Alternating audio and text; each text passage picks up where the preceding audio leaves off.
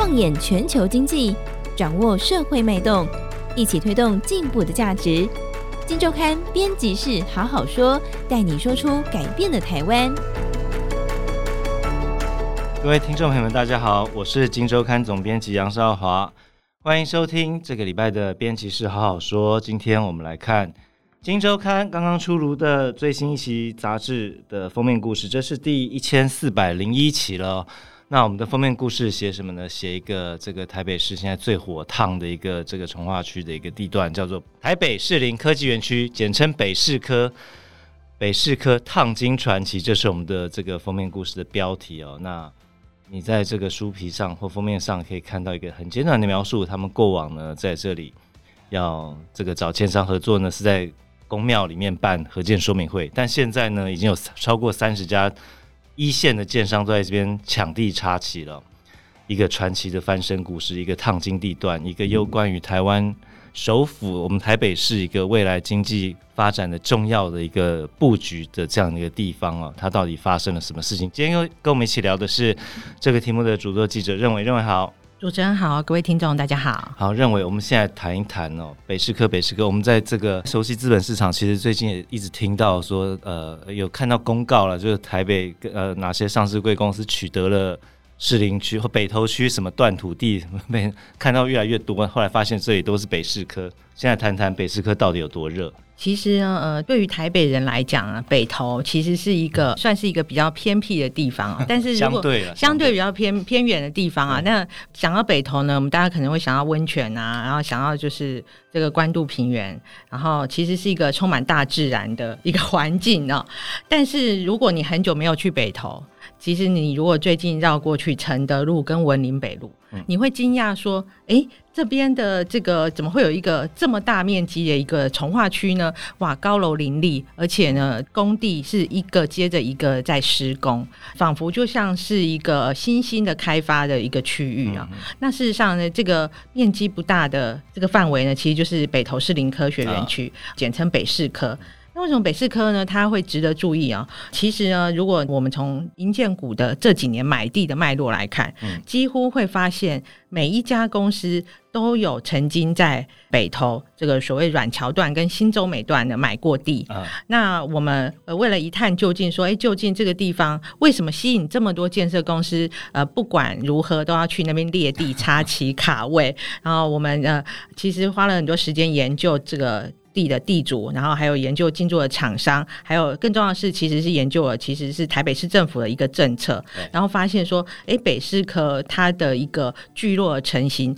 不只是农地变成科技园区而已，它其实是一个现在进行式当中的一个台北未来一个很重要的一个生技科技园区、啊，就在政策的带动之下呢，其实呢资金就前往了，人也前往了，对它也慢慢在改观。让北投呢翻身成为了一个台北市非常热门的一个房地产的一个推案的热区。对，其实从这一两年的交易价格已经可以看出一些端倪了。嗯，我们盘点了一下，交易价格其实屡创该区的新高，对不对？对，三年前的时候，这边的地价一平可能就是一百五十万到一百八十万啊、嗯嗯哦，但是呢，其实，在二零二一年的时候，它已经站上了两百六十万的这样的天价。那其实如果换算说，如果是住宅的容积单价换算之后，它的推案单价一定要站上一百万，每平一百万才会有这个利润。嗯、那其实让大家非常的惊艳，说呃，原来过去我们想到说每平百万房价的区域呢，大概不外乎是大安、信义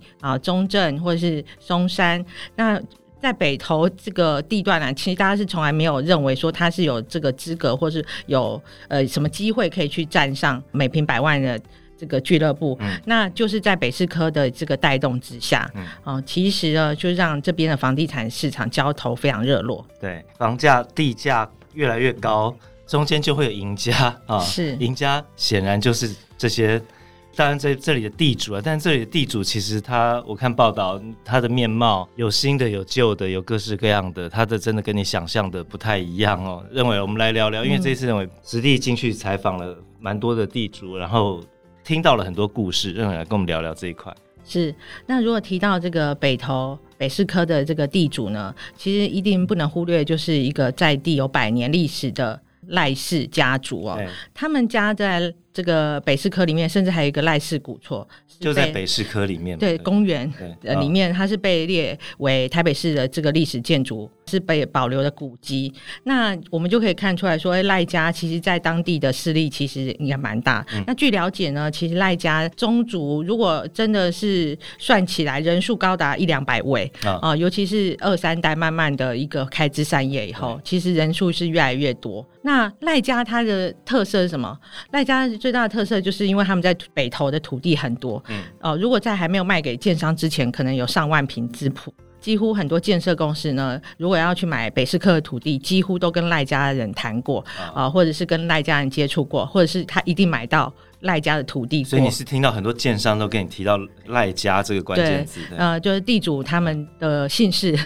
不外乎就是呃姓赖，或者是他们可能的亲戚呃就都是跟这个赖家有关。哦、那除呃除了赖家之外呢，其实呢我们还发现了一个非常惊人的特殊的身份，就是在当地呢有居然有宗教团体也来抢地，嗯，嗯，那而且呢呃还不是一家，其中一个呢是在社子岛非常有名的这个地藏王寺，地藏禅寺。地藏禅师哦，对，那讲到地藏禅师，大家也许很陌生，但如果呢讲说他是刘德华御用的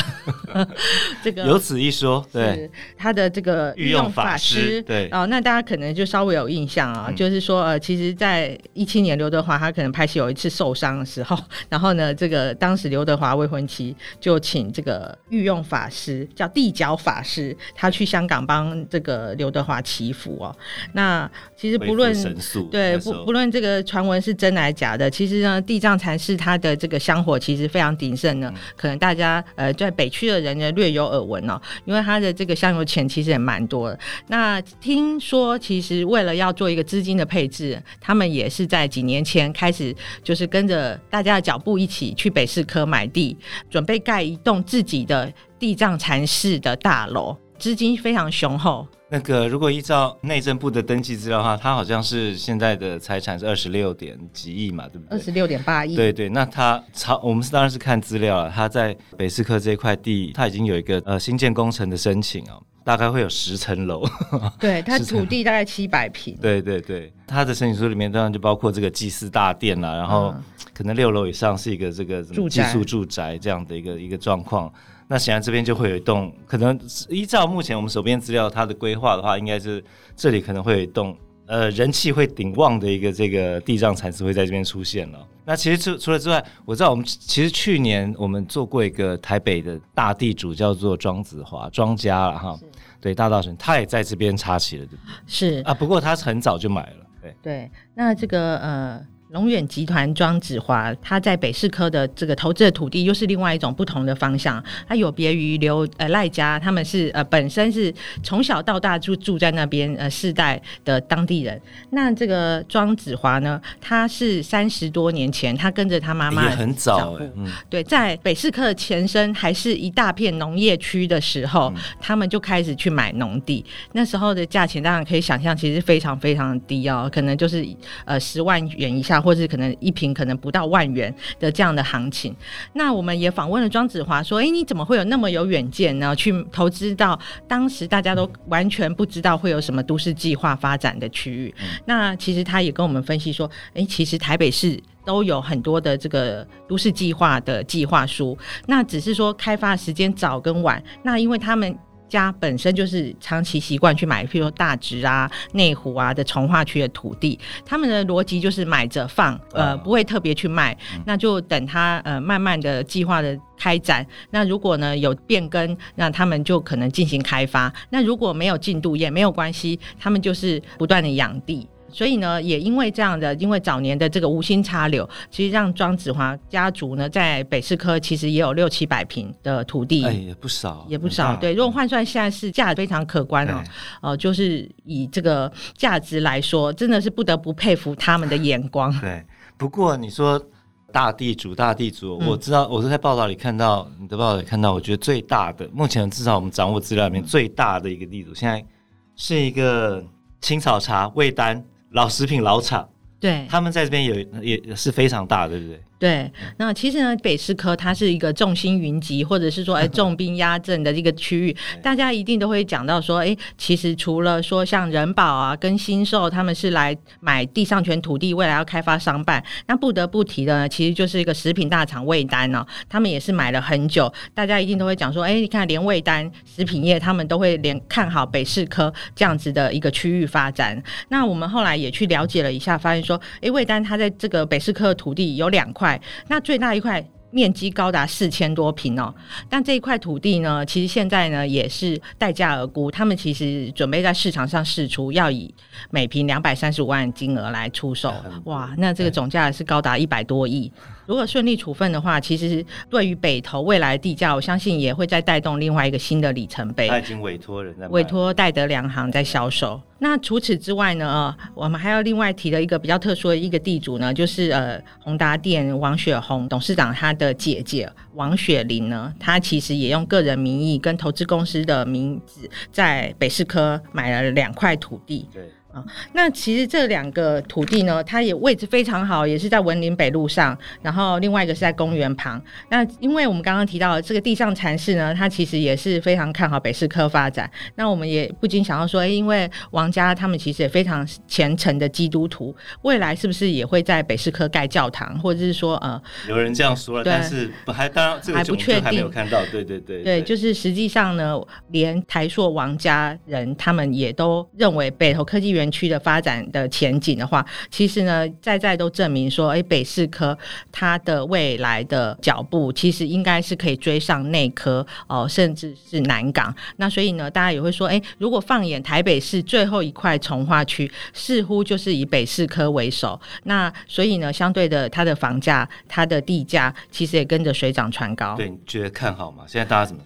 嗯，是，呃，那其实呢，大家对于北市科呢，其实最重要觉得它的带动引擎，其实就是政府呢，就是不断的。呃，释放出很多政策利多，包括希望吸引很多生技业还有科技业的厂商可以进驻到北市科的商办区啊。那所以在这个政策引导之下，其实北投它本身呢就距离这个附近有非常多医疗设施，然后跟相关的这个医学院，所以在发展生技产业的话，似乎看起来在内科已经饱和，南港也已经发展到一个相对成熟的阶段。北市科呢，它的未来它会形成一个生技聚落，应该是指日可待。那只是说，因为。目前看起来都还是一片这个荒芜哦，但是根据台北市政府的规划，其实他们是同步在进行，包括像整个公共设施，然后还有地下水电呢，还有相关的配套，他们其实是加速的，能够缩短在最短时间之内让它发展成熟。因为大家也知道，其实内科呢，它是历经了将近快二十年，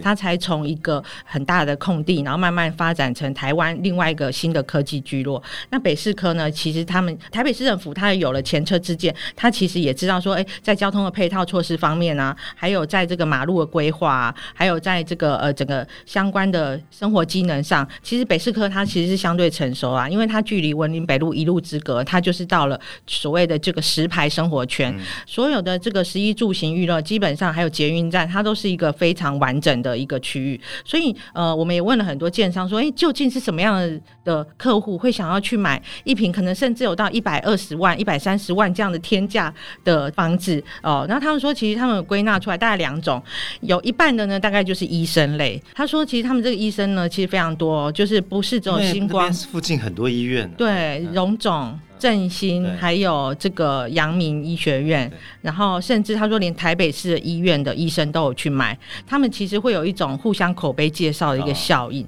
然后甚至有一个国泰案子，他们是说我这个预售案呢，就是几乎是从头到脚每一个专科的医生都有，就是他们聚集了非常多种类的医生，就是你的邻居以后就是医生。那另外一种就是科技业的，呃，另外一个建商说他们其实大概有一半都是所谓在足科上班的。科技新贵来买，因为这边的房子，坦白说，大概是四千万到七千万的这个 range 哦。虽然平数不是说特别大，但是它还是有一个门槛。那相较之下，其实能够买得起这样子的价位的职业呢，大概不外乎就是医生跟科技业。然后所以说，呃，其实在整个呃他们的。未来就业环境可能是跟医疗或生计跟科技业相关的一个基础建设之下，搬过去北投，或是搬北搬到北市科来住啊，其实也是一个非常自然会发生的现象。所以就在种种的这个天时地利人和条件之下，造就了北市科的这个烫金的聚落成型。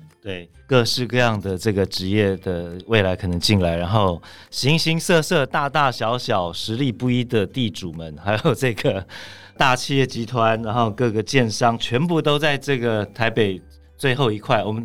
有常常有人形容它是台北市最后一块重化的重化的宝地哦。都在这边正在大展拳脚，或者要准备让这里发光。那这里又是整个台北市这个我们说四加一这个科技聚落的这样或科技廊带的这样的一个这个重要的一个布局。这里的发展呃，值得大家来好好的关心一下。哦看故事也好，或者你关心台北市的未来也好，都值得来参考一下这一期《金周刊》的封面故事——北市科烫金传奇。好，节目到这边，谢谢大家，拜拜，拜拜。